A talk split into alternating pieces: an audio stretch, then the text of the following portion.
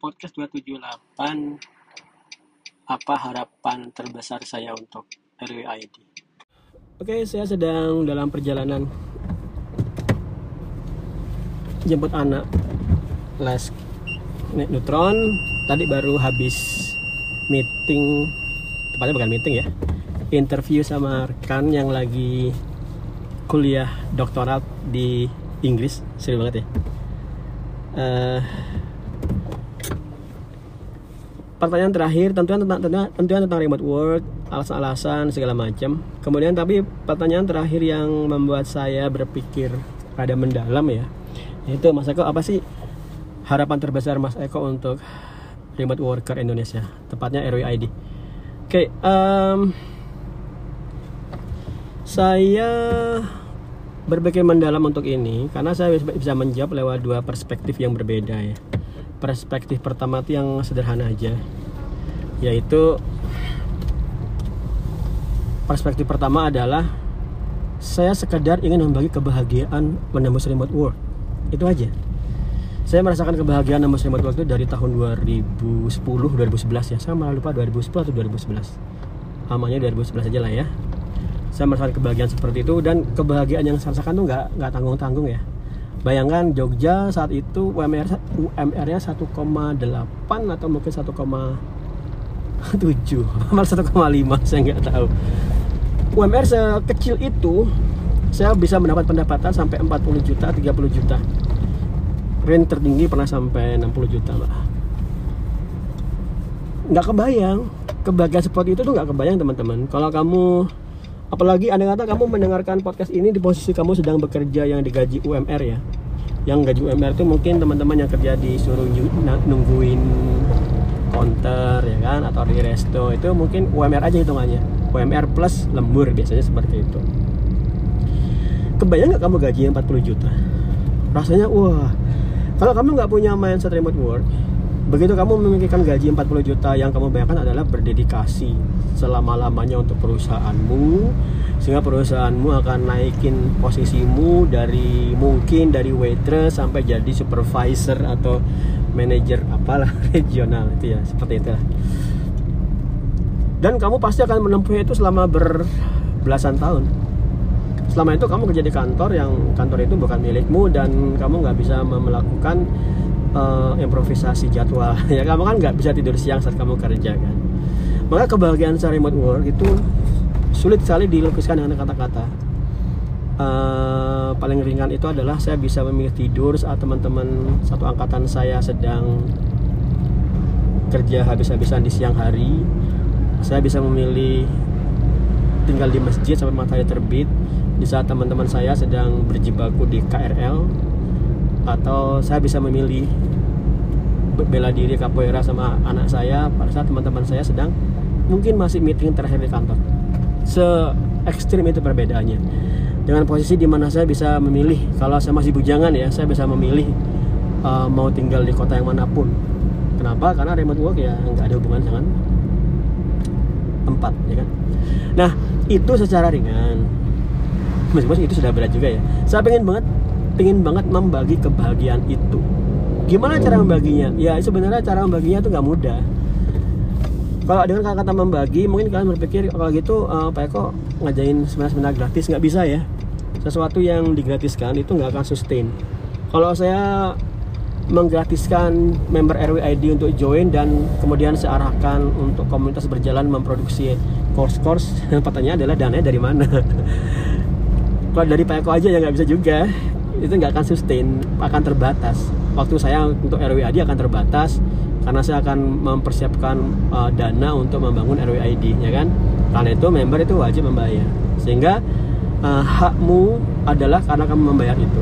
Dan kamu merasa juga effortmu itu uh, benar-benar terwujud dengan bayaranmu tadi. Oke satu.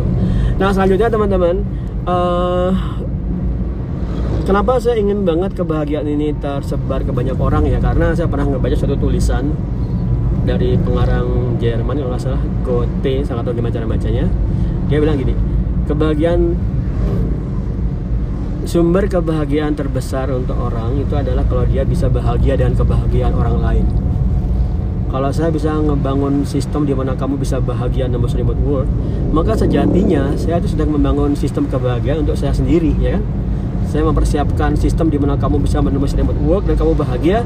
Kemudian kamu laporan ke saya Pak Eko saya udah nembus remote work ya ampun bahagianya saya itu nggak terbayang. Padahal kalian itu nggak punya kewajiban bayar lagi. Cuma sejutaan itu aja. Namun dengan sistem sekarang kamu bisa memilih membayar sampai 26 juta dengan jaminan kerja nembus remote work selama 6 bulan atau kalau nggak nembus 20 juta mau kembali. Kan sudah fair ya kan? Fair banget. Menurut saya loh ya. Kalian yang menentukan. Nah itu secara ringannya tapi secara beratnya apa? Secara beratnya ya, ini langsung bicara ke politik nih. Secara beratnya tuh ya, saya ingin Indonesia jadi jadi remote worker terbesar di dunia nomor satu ngalahin India. Mungkin nggak? Ya nggak tahu. ya harusnya ini ada hubungan dengan kerjasama dengan pemerintah. Harusnya ya, pemerintah harusnya pemerintah uh, juga nggak cuma sekedar nebeng, oh aku bisa negara aku bisa nemu semat work kemudian nggak ngapa-ngapain atau cuma sekedar yang nggak sekedar juga lah ya membuat koneksi internet ke mana-mana lancar listrik juga lancar itu sudah mem sangat membantu. Dua hal itu aja yang membantu semat semat work uh, pemerintah tuh nggak usah repot-repot misalnya ngebangun program-program khusus untuk remote work asalkan listrik dan koneksinya di seluruh Indonesia ini dibuat lancar udah. Itu sudah sangat-sangat membantu uh, remote worker di Indonesia untuk terus bertumbuh dan berkembang. Nah kita itu masih belum meng tap potensial kita. Kekuatan kita tuh masih potensial masih masih masih tersembunyi banget. Indonesia itu populasinya berapa coba? 200 sekian puluh juta ya kalau nggak salah ya populasinya seperti itu. Nah saya nggak punya data dari BPS yang langsung pekerja digitalnya berapa orang ya kan? Potensi negara kota-kota yang koneksi dan listriknya aman itu berapa persen itu aja kita nyisakan berapa juta tenaga kerja yang siap untuk diolah menjadi remote worker ya kan? Nah tantangan kita apa? Tantangan kita itu adalah kita nah, kalau bicara masalah masa lalu ya tantangan kita adalah kita dijajah oleh Belanda bukan oleh Inggris sehingga dan kita punya uh, jiwa patriotisme yang luar biasa sehingga kita berhasil mengusir penjajah Belanda tanpa menggunakan bahasa Belanda sebagai bahasa mereka bahasa kita Akibatnya kita punya cara menjual bahasa Indonesia ke luar negeri. Gimana cara jualnya? Nggak ada negara yang pakai bahasa Indonesia, ya kan untuk Suriname. Sehingga kita mau jual ke Amerika gimana orang sana pakai bahasa penjajah, bahasa Inggris. mau cari job di Eropa, mereka juga pakai bahasa penjajah, bahasa Inggris. Ya jadinya kita jadi rugi banget, kita rugi banget dijajah Belanda itu. Nah tantangan kalian itu bukan skill, UX, coding, DevOps, design, data science, data analitik, machine learning itu semua bisa kamu akses di YouTube, Medium YouTube. Mau kalau mau bayar sedikit Udemy juga ada. Tapi tantangan terbesarmu itu bahasa.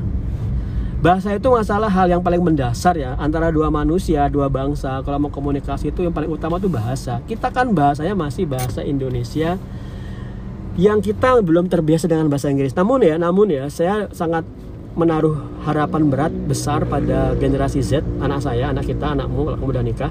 Generasi Z yang akrab dengan YouTube pasti bahasa Inggrisnya lancar selancar-lancarnya orang India bahasa bahasa Inggris. Dengan YouTube kita itu dijajah oleh penjajah dengan menggunakan bahasa Inggris. Udah nggak apa-apa. Jangan pakai jangan sampai bilang anti YouTube ya, nggak gitu juga. Uh, dengan menggunakan dengan anak-anak generasi Z yang menggunakan YouTube mereka lancar bahasa Inggris tanpa teks mereka udah terbiasa nonton bahasa Inggris. Nonton film yang bahasa Inggris ya. Nggak cuma anak saya ternyata saya sering dengar juga anak-anak dari orang tua yang lain. Anaknya itu kalau nonton film biasa nggak pakai teks bahasa Inggris. Ya biasa aja paham? Senang senang aja.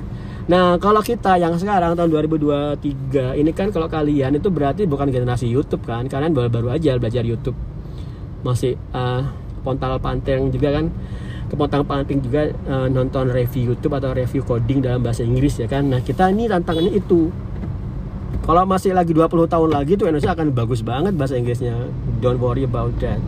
10 tahun lagi ya sampai 20 tahun kelamaan. Nah kondisi kita sekarang kamu wajib punya kepercayaan diri.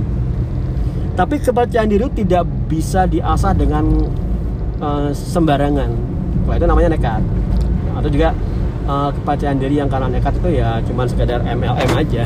Saya ngobrol lagi disangka maksa kalian masuk MLM bukan gitu maksud saya. Maksudnya adalah kepercayaan diri kalian itu harus dibangun berdasarkan dengan kemampuan upgrade skill. Bahasa Inggris wajib kamu obrolin. Atau ya kalau kamu mau ya kamu buka aja Ancor ini kan pakai Ancor nih aplikasi Ancor coba kamu buat podcast bahasa Inggris ngobrol apa aja dan nggak usah ngobrol yang high tech biasa aja lah ngobrol aja. Misalnya kamu ngebuat podcast my my daily life in Palembang misalnya gitu. Kamu bilang cari dulu kontennya. Kalau kamu saat, saat awal masih baca baca dulu ya baca aja dulu. Kemudian sometime in the future kamu bisa mulai narasi tanpa teks itu lebih bagus. Sehingga kalau kamu udah mampu-mampu bahasa Inggris kamu akan confident menja menjajah bangsa-bangsa lain. Itu gampang. Tinggal gunakan bahasa Inggris kamu cari job di Amerika orang Amerika yang UMR-nya tinggi programmer UMR-nya nggak mau jadi gaji UMR-nya McDonald's. 15 dolar per jam nggak mau. Kita dibayar digaji 15 dolar jangan kan 15 dolar per jam 7 dolar per jam aja kita udah seneng banget. Uh, 7, 7 dolar itu sekitar kira ya saya, saya, saya. 5 dolar aja ya 5 dolar sekitar 13 juta. 10 dolar 1600 dolar sekitar 20-an juta 10 dolar kamu digaji 10 dolar mau mau banget 20 juta loh. Kalau gaji UMR di Amerika berapa? 15 dolar tuh 37 juta. Mau lebih mau lagi kan orang Amerika nggak mau. Sehingga kita tuh benar-benar merangsek ke sana asalkan punya dua hal. Satu tentunya core skill. Core skillmu itu entah kamu upgrade skill dengan coding juga segala macam kemudian yang kedua adalah communication skill atau soft skill. Kemampuan berbahasa nah ini tantangan. Kalau kemampuan coding tadi tuh ikutin aja bisa tentu asal tentu kamu harus punya daya ngotot ya. Ngotot ngeyel dan ngepush diri sendiri agar bisa menguasai skill-skill core itu itu bisa. Tapi kemampuan bahasa itu berat. Kemampuan bahasa itu berat banget. Karena apa? Kenapa gitu? Pertama kalau cuma baca itu mungkin lebih gampang. Ngebaca bahasa Inggris itu lebih gampang. Tapi kemampuan menjawab komunikasi itu butuh kepercayaan diri. Percayalah kalau kamu gak terbiasa jangankan menjawab pertanyaan klien berpikir untuk mengirimkan cover letter itu sudah deg-degan kenapa? karena kita terbiasa nah karena itu program di RWAD yang paling utama itu di besok ya Rabu malam itu Mbak Marianti mentor bahasa Inggris kita itu akan mengadakan meeting in English kamu wajib hadir agar agar kamu confident begitu kamu udah confident udah kemampuanmu yang kamu rasa biasa-biasa aja tentang UX, CSS dan lain sebagainya itu bisa kamu jual mahal. Nah, terus kalau udah terjadi apa? Kalau udah terjadi, maka yang saya harapkan transisi kedua itu adalah tidak ada pemuda-pemudi Indonesia yang memikirkan begitu pengen gaji 15 juta atau 10 juta aja mikirnya ke Jakarta. Berjibaku ke Jakarta ninggalin orang tua anak istri atau adik kakak atau orang tua. Kenapa ini berat? Ini berat loh sebenarnya. Masalah urbanisasi itu berat. Kalau urbanisasi itu terjadi maka orang-orang desa kan ke kota kota itu infrastrukturnya akan kepayahan banget menahan menampung lonjakan penduduk ya kan bahkan setiap Lebaran kalau nggak salah akhir Lebaran kan di um, di Jakarta sering ada wacana jangan ngajak saudara ke Jakarta ya kan atau bahkan sampai ada rahasia KTP segala macam. Kenapa? Karena bahaya banget kalau meledaknya di sana. Kalau semua orang satu orang dari Jakarta bawa anak teman-temannya lima orang, beduh. Nah, lonjakan lonjakan penduduk itu akan bahaya banget bagi kasta sustainabilitas kota. Kota itu nggak akan bisa diperluas. Menampung penduduk baru itu nggak akan bisa diperluas kotanya. Dia hanya bisa susah payah untuk membangun bangunan bangunan-bangunan yang ke atas vertikal kan apartemen apartemen. Itu nggak mudah juga. Apartemen dibangun itu juga punya kompleksitas yang jauh lebih berat ketimbang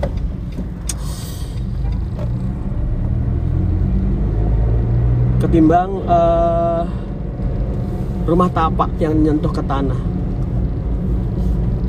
Itu belum masalah transport. Transport berarti tambah macet Jakarta ya kan? Tambah macet Jakarta. Padahal kalau kamu sana tinggal di Palembang misalnya. Eh sorry saya, saya, saya belum pernah Palembang jadi saya nggak bisa memberikan masukan. Bisa kamu ke Kalimantan misalnya Kalimantan Tengah misalnya. Wih tanahnya begitu lapang ya kan? Asalkan koneksi lancar dan listrik bagus kamu nggak akan kamu nggak perlu lagi mikir ke Jakarta. Sana kerja remote ngambil negara ngambil devisa dari luar negeri. Wah dari Amerika kamu ambil dari Eropa kamu ambil. Begitu udah kamu ambil ya uangnya muter ke mana coba? Muternya ke Kalimantan ya kan kamu nggak kamu kalau tinggal di Jog, di Kalimantan ya kamu akan muter uang di Kalimantan. Itu luar biasa kamu di rumah di Kalimantan bahan baku dari Kalimantan di resto-resto kamu resto di Kalimantan ternyata kamu punya uang untuk bangun resto sendiri kamu bangun lagi. Wah luar biasa. Tapi kalau pemuda-pemuda Indonesia nggak berpikir seperti ini dia langsung mikirnya ke Jakarta aja deh apa membanting tulang di kota-kota besar atau yang tempat yang lain. Wah mutarnya di Depok, Tangerang, Bekasi, kota-kota yang semakin lama semakin gak nyaman karena tambah rame orangnya, ya kan? Sebenarnya Jogja juga seperti itu loh menurut saya loh ya. Tapi tapi nggak separah kota lain sih ya. Maksudnya gini Jogja itu bukan kota Jogja Jogja itu bukan kota trans bukan kota final di mana orang-orang akan bertujuan hidup di Jogja. Jogja itu kota transit pelajar pindah setiap tahun berganti yang baru. Beberapa saya nggak tahu berapa persen angka itu ya tapi berapa persen aja tinggal di Jogja karena merasa nyaman. Tapi mostly orang-orang akan berpikir untuk ke kota-kota besar atau kota kelahiran, kelahirannya kembali ke kota kelahiran itu bagus. Ke Jakarta itu buruk. Karena kalau itu terjadi ya seperti kayak lagi masalah akan tambah banyak. Nah remote work kalau disempurnakan dia akan bisa ngebangun membuat banyak solusi untuk permasalahan di negara kita pemerataan ke pemerataan kesejahteraan ya kan? Dengan kamu tidak pindah ke ibu kota? Kota-kota kan merata. Kemudian dengan kamu uh, tidak punya mindset kerja ke Jakarta kamu akan benar-benar bisa uh, menjadi apa coba? Menjadi solusi untuk memecahkan masalah kemacetan. Macet itu bukan masalah ganjil genap atau ERP macet terjadi karena jaraknya dipakai. Coba aja jalannya nggak dipakai nggak akan macet kan? Nah, Jogja itu nggak macet loh ya dibanding Jakarta. Uh, kadang-kadang saya, saya kadang-kadang saya komplain juga sih di Jogja itu. Tapi ya ternyata itu kalau pas lagi tahun liburan aja sih liburan liburan panjang ya sudah itu akan akan macet. Tapi kalau normal-normal aja Jogja itu biasa aja sih kalau saya komplain Jogja itu macet begitu saya ke Jakarta macetnya ternyata nggak masuk akal ya macetnya di Jakarta seperti Jogja tahun baru Oke, itu kemacetan. Yang kedua apa? Transport um, apa lagi ya? Masalah wait, wait, wait, wait. Masalah perumahan misalnya. Perumahan kalau kamu pindah ke Jakarta, tinggal di Jakarta, masalah yang kompleks itu lagi adalah masalah perumahan. Kamu mau tinggal di mana? Di Menteng, nggak bisa. Kamu harus siap-siap tinggal di Tangerang atau Depok atau Bekasi atau Bogor kalau kamu mau tinggal di Bogor dan kamu wajib tinggal di Bogor karena kamu nggak mungkin tinggal di Menteng karena kamu juga nggak mungkin kontrak selamanya ya kan kontrak itu mahal banget lah kalau kamu berkeluarga kontrak itu udah kerasa banget mahalnya maka kamu harus siap-siap untuk berjibaku transport itu dari jam 5 pagi believe me dan kamu harus siap-siap pulang jam 9 malam dari Senin ke Bogor saya pernah sekali aja saya nggak dapat duduk itu hari hari Jumat. Hanya sampai di dua stasiun terakhir saya berdapat duduk. Begitu duduk alhamdulillah ternyata udah hampir sampai ya. Dan saya lihat ternyata teman-teman biasa seperti itu. Aduh ya ampun masa Allah. Saya pikir aduh. Ya itulah tantangan yang harus kamu siap-siap hadapi kalau kamu memutuskan untuk kerja di Jakarta. Makanya uh, teman yang mengajak saya ke remote work selalu saya ingat kata-katanya. Sebenarnya kata-kata saya kemudian dia ngulang akhirnya jadi resonansi. Kata-katanya adalah kata-kata saya adalah remote, remote work itu totally worth fighting for. Totally worth fighting for. Tetap ada fightingnya. Nggak mudah namun remote work itu nggak mudah juga. Kamu harus berjuang. Tapi begitu berjuang itu worth, worth banget bayangkan kamu jadi nggak harus tinggal di Jakarta tinggal di Depok. Kamu nggak harus MRT dari jam 5 pagi pulangnya jam 9 malam. Kamu nggak harus terpaksa milih perumahan yang seadanya di ujung jalan sana di ujung kota sana. Dan kamu jadi bisa ngelihat anakmu tumbuh kembang. Kalau kamu di Jakarta kamu harus siap-siap ngelihat anakmu tidur saat kamu berangkat dan anakmu sudah tidur saat kamu pulang. Kamu wajib seperti itu karena ya nggak mungkin lagi. Nah saya tidak menakut-nakuti. Tapi kalian tanya aja tanya aja sama orang-orang yang tinggal di Jakarta yang kalau mudik pulang ke kampung halaman. Tanya aja biasa. Mereka punya idiom ya kan ah, menua di jalan itu biasa. Siapa yang hitung-hitung loh ya kalau kamu kerja dari usia produktif sampai pensiun kamu akan menua selama tiga tahun di Jakarta. Di perjalanannya aja apakah kamu siap yang seperti itu? Hmm. ya kalau kamu siap silakan aja. Cuman secara hitung-hitungan rasional keputusan yang rasional diambil oleh orang yang rasional itu kamu harusnya nggak pernah bisa memilih kerja di Jakarta ketimbang remote work. Nah maka tantangan remote work adalah satu kepercayaan diri aja. Kepercayaan diri ini berat loh ya. Uh, kepercayaan diri ini berat banget. Gimana cara memasak kamu percaya diri? Nggak ada. Cara kamu cara membuat kamu percaya diri itu kamu harus maksa aja. Nah maksa ini butuh push. Push itu bisa dari saya sebagai mentor. Kalian kan dengerin spot TV saya ini bagian dari push saya kan. Dan tentunya komunitas. Maka di RBN itu ngembangin komunitas agar kamu terus menerus terasah dan termotivasi untuk nembus remote work. Oke gitu ya. Selamat mau maghrib jamaah. Silakan. Kita sudah hampir maghrib. Selamat malam eh, selamat sore. Assalamualaikum warahmatullahi wabarakatuh